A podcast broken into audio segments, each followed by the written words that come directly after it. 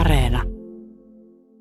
Se, se niin kuin pointti, mikä yleisesti mua silleen harmittaa tässä sukupuolikeskustelussa on aina se, että aina kun puhutaan sukupuolen moninaisuudesta, niin se tarkoittaa jotenkin, että miehiä ei enää ole ja naisia ei enää ole ja nyt kukaan ei saa olla mitään ja meidän pitäisi käyttää vaan jotain harmaita haalareita ja siitähän ei ole kyse. Tänään puhutaan. Ja nyt takaisin Pasiaan.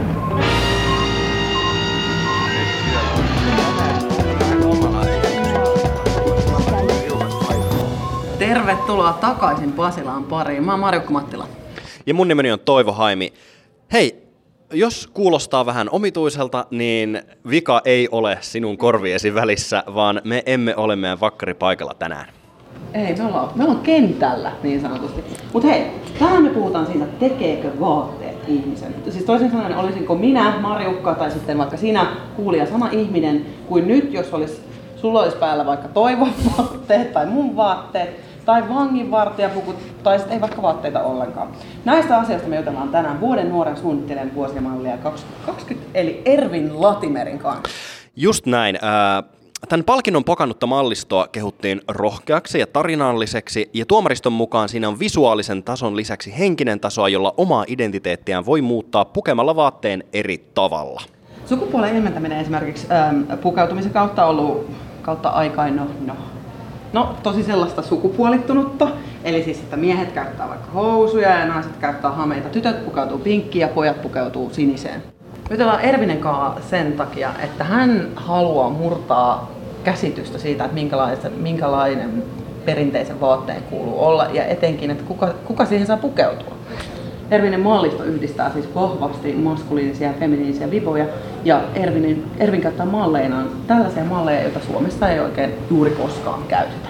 Niin, mua kiinnostaa yleensäkin äh, vaate- ja muotiteollisuudessa se, että, että kenen vaatteita me puetaan yllemme, kenen suunnittelemia, kenen valmistamia ja kenelle valmistettuja. Ja Ervinillä on tästä mun mielestä todella paljon sanottavaa. Joo, ja sitten se, että mitä, kun sä puet sen vaatteet, niin mitä se oikeasti viestii? Hei, mene mun I G:seen, eli at Marjukka Vilhelmiinaan katsomaan. Mä otan kuvia näistä mahtavista vaatteista täällä ja Ervinistä itsestään, niin et, et jää ihan kärryillä sitten, että mistä puhuttaa. Jotta voi mennä takaisin Pasilaan, voi mennä Pasilasta pois. Tällä hetkellä me ollaan Helsingin keskustassa Kämp Galleriassa. Ää, ja me ollaan täällä Ervin Latimerin kanssa. Ervin, sä oot vuoden nuori suunnittelija kaksituhattakaksikymmentä. Kilpailun teemana oli tällä kertaa kertakäyttökulttuuria vastaan taisteleva monikäyttöinen hybridivaate. Kerro vähän näistä sun suunnittelemista teoksista, että miten ne taistelee kertakäyttökulttuuria vastaan? Äh, joo, hei vaan. Kiitos, kiitos, kiitos. You may bow to me. Kyllä. tota, ähm, joo, siis tehtävänä oli kivaa se, että siellä mainittiin, että lähestyy aihetta omista lähtökohdistasi, mikä on niin kuin mulle tärkeää aina suunnittelijana. Mulla on siis taustaa itselläni äh, drag-artistina äh, ja tavallaan se, miten drag-kulttuurissa vaatetta käytetään niin sukupuolen leikkimiseen, vaatteen merkityksellä niin kuin leikkimiseen. Niin siitä mä jotenkin inspiroiduin ja tuli ajatus vaatteesta tai asuista, jotka jotenkin liukuu stereotyyppisestä miesten vaatteesta stereotyyppiseen naisten vaatteeseen ja tavallaan muodostaa välilleen jonkun tällaisen skaalan, johon käyttäjä voi sit itse asettaa itsensä. Eli lopputulos on yksi asu tai pari asua, joista voi tulla monta asua yhdistelemällä eri osia. Eli siinä tavallaan korostuu niin kuin vaatteen rooli sukupuolen käsityksen tavallaan vahvistajana tai häivyttäjänä, mutta myös samaan tulee tietysti tämmöinen moni. monikäyttöinen äh, ajatus mukana. Mä katsotaan näitä äh, asukokonaisuuksia, mä vertaan niitä näihin esimerkiksi tuonne mallien, mallien kuviin tuolla taustalla, jossa nämä, tämä samainen punainen tämmöinen pitkä mekko on puettu kahdellekin eri mallille hieman eri tavalla. Niin itse asiassa tajusin vasta nyt, että nämä on ilmeisesti sama vaate. No ne on sama vaate, siis tuossa tämä ryhmäkuva, eli ne, nyt ihmiset ei näe, mutta täällä on täällä installaation peräseinä on tämmöinen valtava ryhmäkuva, missä on seitsemän eri mallia, ketä tässä käytettiin näissä kuvauksissa. Tässä oli tämmöinen käytännön haaste, että mä en pystynyt tehdä montaa kappaletta näitä samoja vaatteita, joten itse asiassa siinä on kahden mallilla etu- ja takakappale. Sama, eli siellä on, jos katsottaisiin takapuolelle, että siellä olisi semmoinen kaunis paljas iho näkyvillä. Ehkä siinä näkee se, että siis melkein kaikki asut, paitsi toi puku, mikä tässä on, on sellaisia, että ne saa, kaikki osat saa irrotettua, ne on tällaisella nauhasysteemillä kiinni, koska pointti on just, että sä pystyt sekoittamaan kaikki ne taas asui keskenään, sekoittaa kaikki elementtejä keskenään. Eli kaikki ne on mietitty, on sitten toi haalari tai tämä tämmöinen nahkaasu, mikä tässä on, tai toi mekko, niin kaikki niitä pystyy sekoittaa. Mä myös katson näitä malleja tässä taustalla, jolla on toi punainen mekko päällä, niin toinen ainakin mun silmiin näyttää esi- ää, esittävän naissukupuolen ja miessukupuolen edustaja. Kuitenkin sitten taas, että naisella on nyt niinku feminiininen tässä, kun sitten taas tämä miehen luukki on maskuliininen. Joo, ja ehkä se, se niinku pointti, mikä yleisesti mua silleen harmittaa, että tässä sukupuolikeskustelussa on se, että aina kun puhutaan sukupuolen moninaisuudesta, niin se tarkoittaa jotenkin, että miehiä ei enää ole ja naisia ei enää ole ja nyt kukaan ei saa olla mitään ja meidän pitäisi käyttää vaan jotain harmaita haalareita. Ja siitähän ei ole kyse, vaan päinvastoin me laajennetaan sitä käsitystä. Tämän työn pointti ei ole siis se, että vain miehet käyttävät sitä pukua tai naiset käyttää sitä mekkoa, vaan miten identifioidutkaan ja mikä sun tyyli onkaan, niin sä valitset tavallaan siitä skaalasta. Mulle tulee tässä semmoinen vaikutelma, että, että, että, että sä et ole joko tai ihminen. Et, niin, sä, kyllä. Että et, et sukupuoli tai, tai identiteetti, niin se ei ole semmoinen nappi, josta napsautetaan, että, että päällä tai poissa, vaan, vaan se on enemmän niin kuin audiokielessä semmoinen liuku. Niin, kyllä. Että, tota, et, et, kyllä. Et se on spektri, johon niin kuin omaan paikkaan voi, voi sitten jokainen valita, ja se paikka saattaa vaihtua, ja sekin on ihan kyllä, ok. Kyllä. Mut mua kiehtoo niin kuin tässä kysymyksessä esimerkiksi se, että et, sä oot sanonut haluavasi haastaa perinteistä käsitystä siitä, että millaista on miehekäs tai maskuliininen pukeutuminen, mm. niin mitä maskuliinisuus pukeutumisessa merkitsee sulle?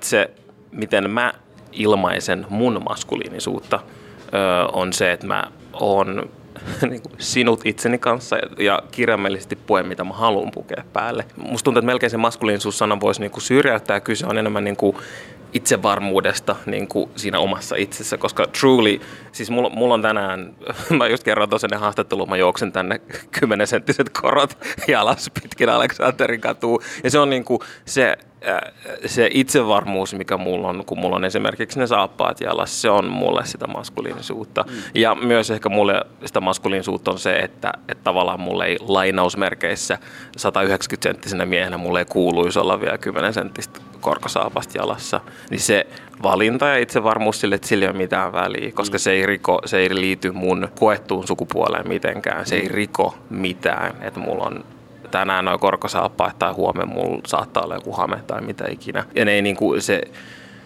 mikään ei mene rikki ja mitki, mikään ei ole niinku purettu, kun mulla on ne jalassa mä tai päällä. Mä haluan asettaa tätä vähän silleen, koska mä nyt siikailen sun vaatteita, niin mä näkisin, että mulla voisi olla noin vaatteet. Äh, sulla on tällainen linikas äh, jakku päällä, mm. jossa on korostetut äh, hieman noin olkapäät. Mm-hmm. Tää olisi ehkä semmoinen perinteisen maskuliininen mm. jakku. Mm. Sulla on perinteisen feminiinisen mallin mukaiset saappaat mm. ja mustat farkut, mustaa teepaita. Mm, Marilyn Manson teepaita on täällä alla.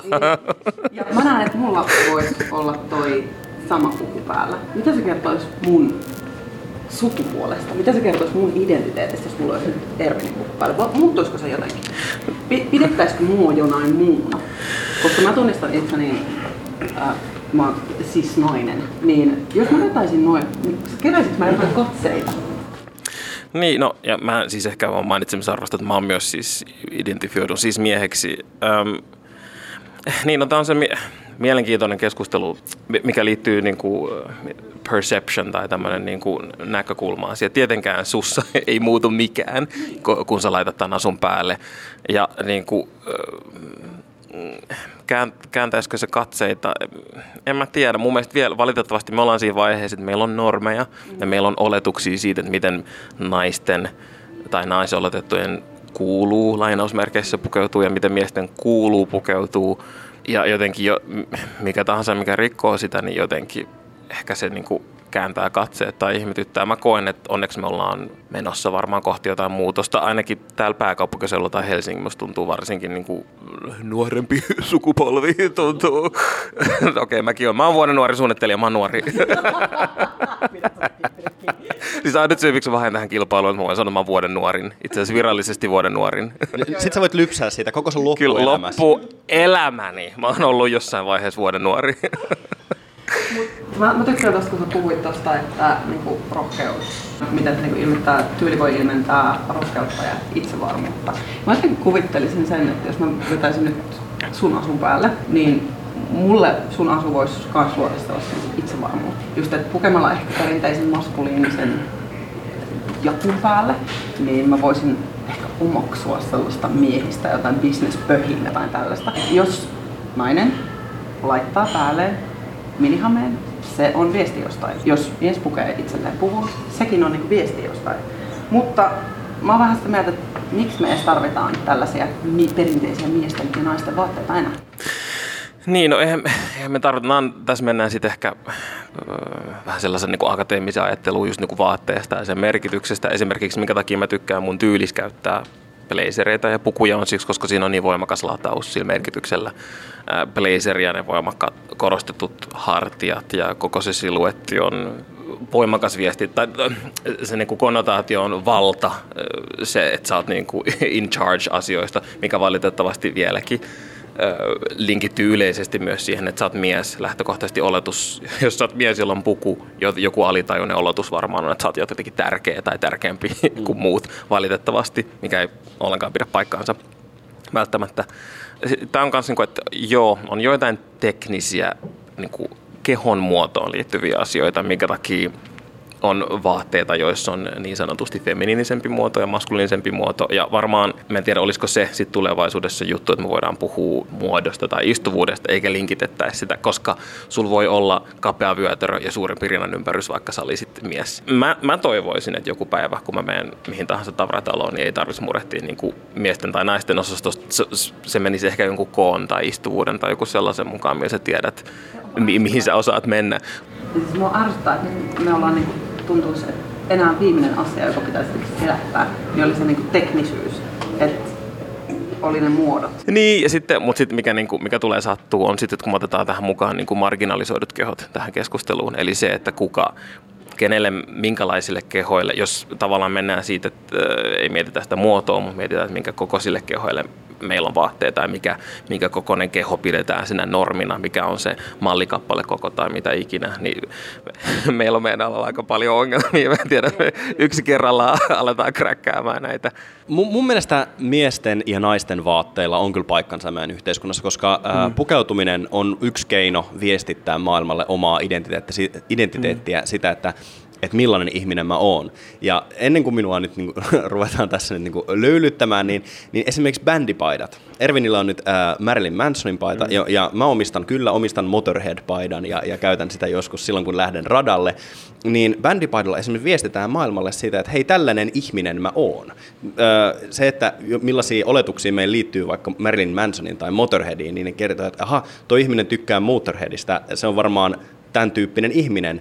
Niin samalla tavalla sitä omaa identiteettiä, sitä, että kuinka sinut on vaikka oman musiikkimakunsa kanssa, tai sitten, että, että millainen sukupuoli-identiteetti itsellä on. Että haluaako näyttää maailmalle, että hei, mä olen aika miehekäs kaveri, ja käyttää semmoisia todella niin kuin, ö, topattuja ö, blazereita. Tässä tulee mun mielestä, että mitä meillä on opetettu lapsille. Että lapsille, jos syötetään sellaista oletusta siitä, että minkälainen on miesten vaate, tai minkälainen on tyttöjen vaate. Mm. Että kun mä näen niin siellä, että meillä on jo lapsesta asti meillähän alleviivataan sitä, että sinä olet nyt tyttö, sinulla on tämä tyllihome päällä, ja sitten kun ne ei, niin kun lapset ei saa vaikuttaa siihen, niin mitä mieltä sä oot siitä, että pitäisikö tuon lähteä tavallaan sen äh, sukupuolen häivyttäminen jo niin aikaisempaa sieltä lasten vaan? Niin, ja ehkä mä haluaisin aina puhua just niin laajentamisesta, että me, sukupuolikäsityksen laajentaminen on se ehkä, mistä puhutaan. Mä ymmärrän, mitä sä tarkoitat, ja sitä myös tarkoitan se, että kaikki on ok, kaikki saa, mitään ei poisteta, kaikki, jos sä haluat olla traditionaalisesti miehekkään näköinen tai oloinen, se on fine, mutta et ehkä meillä on vuorossa joskus keskustelu siitä, että mitä, miksi me kutsutaan niitä, mitä se tarkoittaa, miten me niin kuin otetaan joku, mikä ei ole normi mukaan siihen käsitykseen siitä miehekkyydestä, koska nyt meillä on vielä tosi selkeä käsitys siitä, että tämä on miehekästä ja tämä ei ole, niin miten me laajennetaan sitä. Tuomaristo puhuu tästä mallistosta, jota me parhaillaan katsellaan, possibilities of potential selves, sä sanoi näin. Tuomaristo kehuu Latimerin voittotyötä rohkeaksi ja tarinalliseksi. Siinä on visuaalisen tason lisäksi henkinen taso, jolla omaa identiteettiään voi muuttaa pukemalla vaatteen eri tavalla. Ervin, voiko pukeutumista muuttaa tai identiteettiä muuttaa pukemalla vaatteen? Niin, no tässä on, en mä tiedä onko tässä sitten, pitäisikö tässä niinku miettiä termistöä niinku uudestaan.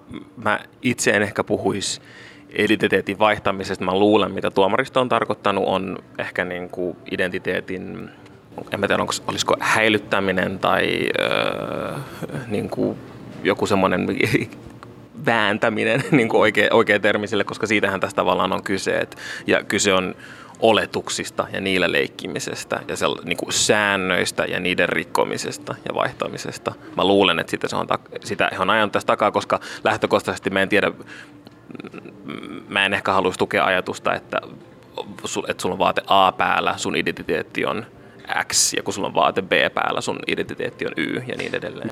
Öö, mennään sitten, öö, zoomataan vähän ulospäin öö, suomalaiseen, tai yleensäkin vaatesuunnitteluun, niin mm. onko Ervin sun mielestä vaatesuunnittelussa suomalaisessa tai kansainvälisessä jokin asia pielessä, minkä sä haluaisit korjata? Okei, okay. Get comfortable. No tietysti joo, meillä on, niinku, on hmm, paljon asioita pielessä. Me ollaan, vaatetusala on yksi maailman saastuttavimmista teollisuuden aloista. Mitä, olisiko se liikenneteollisuuden jälkeen tyyliin toiseksi saastuttavin? En ole varma, onko tähän faktaa. Öm, ehkä ne, mihin mä keskityn nyt mun työssä, ne tavallaan ongelmat, joita mä yritän nyt ainakin tämän mun missivuoden aikana jotenkin puhua tai korostaa. Ne, mihin mä keskityn mun työssä, mistä mä nyt haluan puhua, on niin kuin representaatio varmasti. On se, se, mitä mä suunnittelen teen, se, kun mä suunnittelen vaatteen tai mä oon tehnyt luukin, niin se on tavallaan se viesti, se on aina viesti ja ideaali, mitä mä esitän. Ja osa sitä on myös muu kuin vain se vaate, se on myös se, että kenen päälle se on puettu, kuka sen on stylannut, kuka on ottanut kuvat ja niin edelleen. Eli ehkä se, mihin mä keskityn, semmoinen haaste, mihin mä yritän keskittyä, on se, että se on, vain, se on muutakin kuin vain se, että kuka on suunnitellut vaatteen. Ja se, ne mielikuvat ja ne ö, oletukset esimerkiksi vaikka suomalaisuudesta, muotikuvastosta, mitä me luodaan sille, että meillä on aina vaan laihoja, valkoihoisia, siis naisia malleina.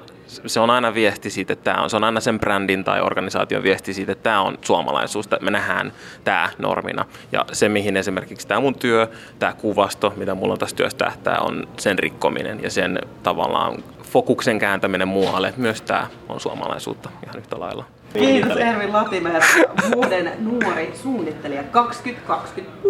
Kiitos. Kiitos. No niin, Toivo, nyt on aika viikon uutisäänen. Mikä fiilis? Hyvä fiilis. Tätä mä oon oottanut. Tässähän ei siis puhu kukaan. Ja Toivo saa täällä arvuutella ja arvuuttele sinäkin, hyvä kuulija, tätä uutisääntä. Kyseessä siis uutinen, joka liittyy tähän hetkeen, mutta mikä laite kyseessä ja mistä tämä, miksi meillä voisi olla tämä ääni nyt juuri uutisissa? Kuunnellaan.